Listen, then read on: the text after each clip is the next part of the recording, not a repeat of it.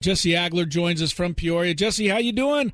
Good to finally talk to you again. Hope you had a great off season. Thank you, Chris and uh, Tony and Scraby. It's good to be with you guys. Are you are you making it out here, Chris and Scraby? Oh yes, yeah. we will be there uh, okay. the final week of March or the second to last week of March, March twenty first through the twenty fourth. Yes, he needs to know the date so that he can circle that on his calendar. Yes, twenty fourth to Tony. it's very. I'm going to start. I'm, I'm going to start a countdown timer on my phone yeah. so that I can regularly check how long it'll be. Regularly check that. that. Well, everything yeah. has to be timed now, Jesse. Every pitch, every at bat, and every trip to Peoria. You know, I was thinking of this on the way over, and I was just saying to myself, going into the off season, based on last year and the finish and the way the offs went – if the Padres had done absolutely nothing this offseason, like just totally yeah. stood pat, it probably wouldn't have been all that bad. So, how do you categorize what they did do this offseason, Jesse? Very exciting. I, I mean, look, you're, you're right because that roster that went to the NLCS last year is a really good roster. That's a roster that if you left it like that, it wouldn't be crazy to think they could get that far or even further this season. But you add a guy like Bogaerts to the lineup you sort of reinforce the pitching staff a little bit. That to me actually is kind of like the sneaky most important thing that happened. You know, just that collection of signings, you know, Wacha and those guys. And on top of everything else, obviously you get like Juan Soto having a full spring here, a full way to sort of like become a part of this thing and get a fresh start and an off season where he's able to work on his swing and get right whatever he needed to do.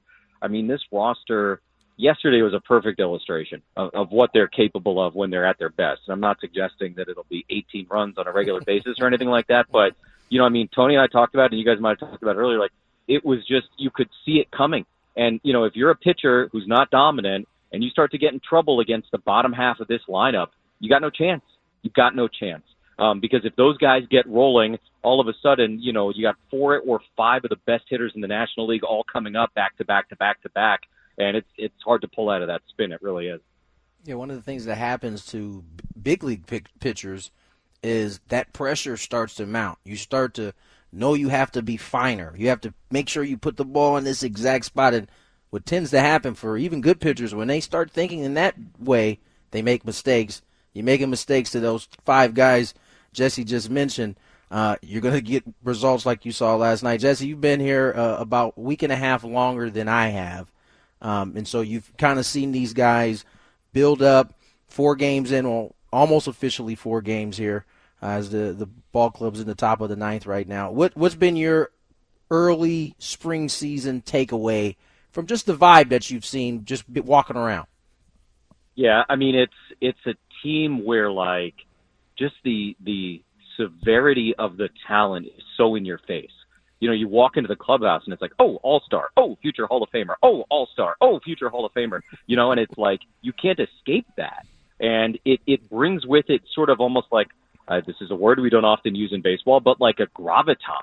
You know, there's there's just this sort of you know regal feeling in there. A guy like Nelson Cruz, along with Manny, along with Soto, along with Bogaerts, and like you know we'd heard a lot about Xander's personality and how he's like the world's greatest teammate and he's a really great guy and all that and, and I'm sure all that's true, and we've seen some of that. He is also a very serious professional. I am seeing in these early goings. You know, it's not like he's all fun and games, like laughing. You know, he he's got a different personality than Fernando, for instance. You know, Fernando is always kind of bouncing around and smiling and laughing, and it's not a criticism in any way. That's just his personality. That's part of what makes him a wonderful person. That's part of what makes him Fernando.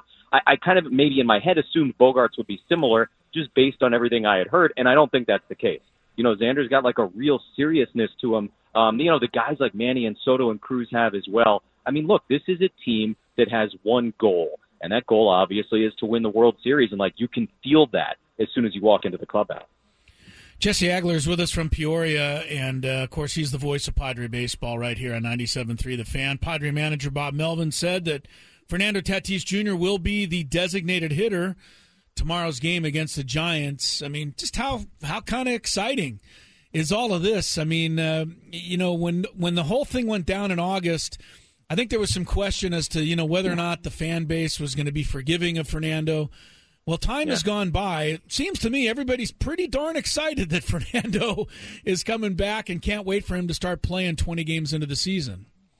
Yeah, I, I agree, and it probably helps, you know, for a lot of fans, right? The team had the success they did last year, um, because you know maybe if they went out against the Mets in the wild card round, it'd be a lot easier to sit around and be like, man, imagine if they would have had Fernando. You know what I mean? But it, was sort of like they made a good run. They got better this off season. He's a young guy. He obviously, um, you know, had a lot of money in the bank with the fan base from his previous accomplishments. Um, and, and so you're right. I think it's been overwhelmingly positive. I'm sure there are still people out there who are upset, and I understand that. You you have that right as a fan. You certainly do.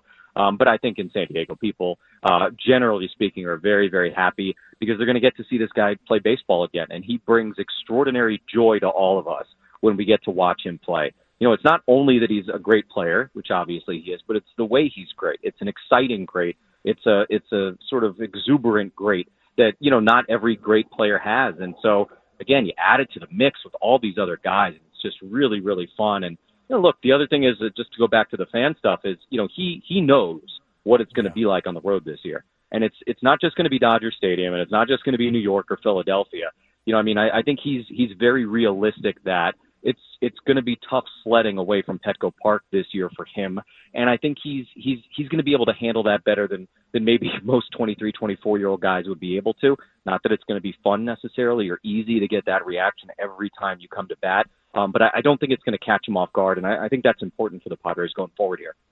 Yeah, no, this is this is where his maturity will will really start to kind of show and and be of help to him as he starts to go. Because that's Jesse said, it's it's going to be everywhere he goes that he's going to be hearing loud, raucous boos. I guess depending on how well teams draw that the Padres go play. Jesse, um, Manny Machado um, signs the 11 year deal. Uh, they basically rip up the old deal. They they do a new one, and it's not often that you and I, I don't know that we've ever really been able to have the legacy conversation. But with this contract, that's kind of the era we're in, right? Oh, there's no doubt. I mean, that's it. That that locks it up, right? I mean, you know, it it, it isn't hard to project what he's going to be able to do over those 11 years. AJ Cassavell wrote a nice piece that's on Padres.com about you know like the sort of milestones that are within reach, and you know maybe trying to figure out when they could take place. But he is going to hit a lot of very big numbers, and we now pretty much know, assuming he passes his physical, which I'm sure he will, that you know those those accomplishments will be made in a Padre uniform, and that is obviously a, a huge deal. And look, you said it yesterday on the radio when we were talking about it. I mean, it, it puts him in the conversation next to your dad, um, and and that's that's a pretty big thing to say about anybody in San Diego. So, I mean, he's going to accomplish a lot of things individually, and hopefully the teams that he's on and the teams that he's leading accomplish some pretty serious things uh, in terms of their goals and accomplishments as well. Because, um, yeah, I mean, look, there there will be no question now. You know, if if if he indeed stays on his Hall of Fame track, what hat he's going to be wearing on that plaque in Cooperstown.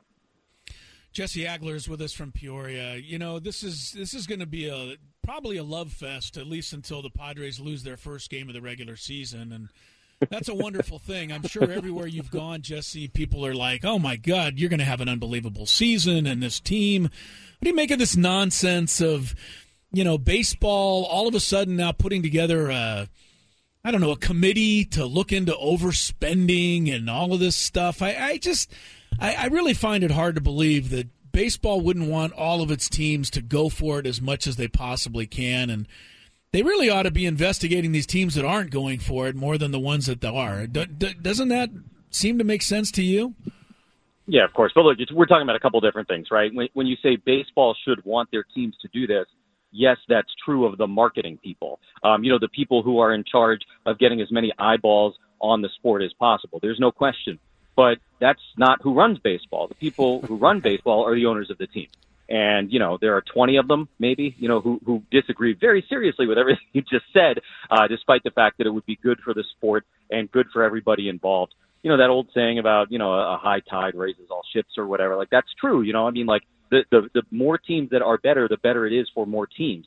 Um, but that's just not the way a lot of these owners choose to operate their business, which I suppose is their right. It's obviously as a fan about as frustrating of a thing as you can possibly imagine. But look, this this isn't a new thing in baseball. I mean, you come back to the history of this game, you read that old Lords of the Realm book.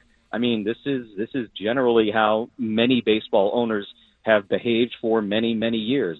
We are very very fortunate to be in a time and place in San Diego where you know, we've got a guy who's bucking the trend uh, because there have been very, very few precious of those guys over the course of this game. That's just sort of the reality of the ownership history in Major League Baseball.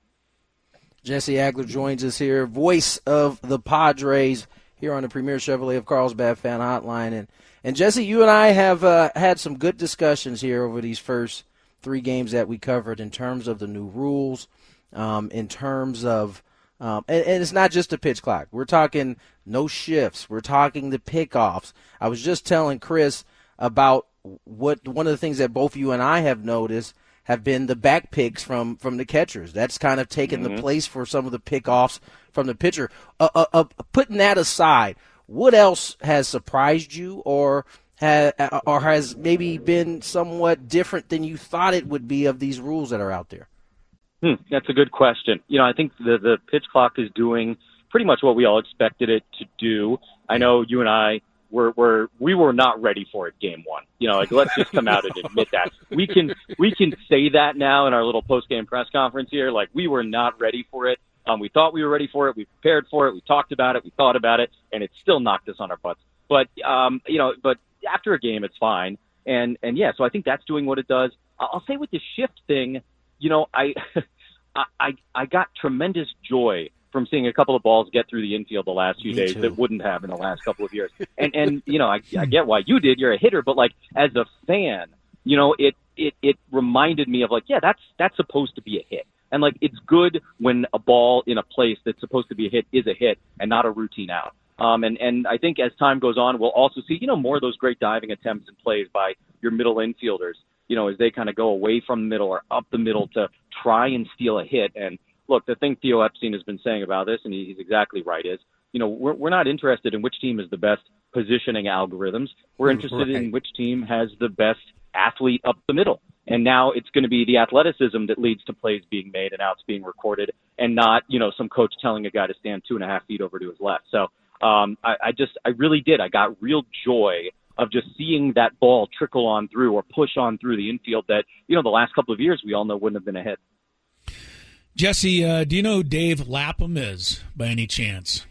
That name ring a bell sound to you? familiar. It, Yes, it, he's it a- rings a bell, but I'm going to need help. Yeah, he's a Hall of Famer as far as our uh, rate the radio call is concerned, because he is the he is the color commentator for the Cincinnati Bengals. Here's a little clip of him talking over the Cincinnati Bengals play-by-play guy this year.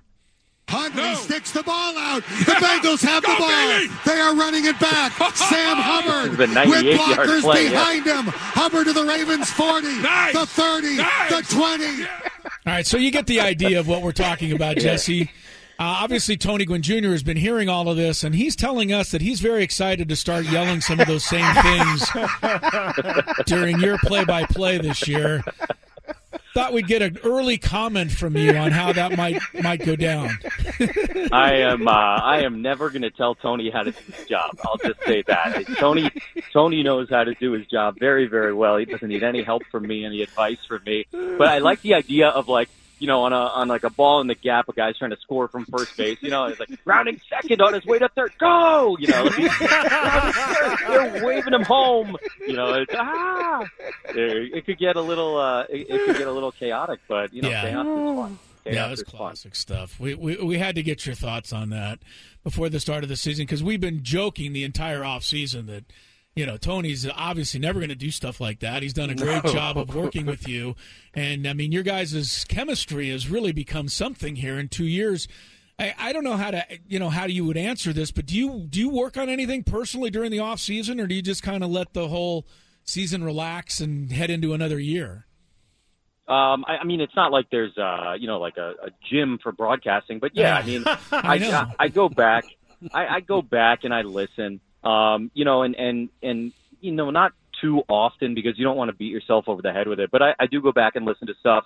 Um, you know, it's funny because if you remember something being really good, you go back and listen and you go, eh, it was fine. And, and if you remember something being really bad and then you go back and listen to it, you go, eh, it was fine. Um, but you know, you, you try and pick up a couple things here and there, and you say, you know what, maybe a little bit more of that, maybe a little bit less of this, um, you know, that kind of thing. So that's that's what I do. I do that during the season as well, and uh, yeah, I mean, the the main thing is to kind of rest and recharge as best you can, get yourself in good physical shape because it is uh, it's a long grind, obviously, during the season, and and we expect it to be extra extra long this year.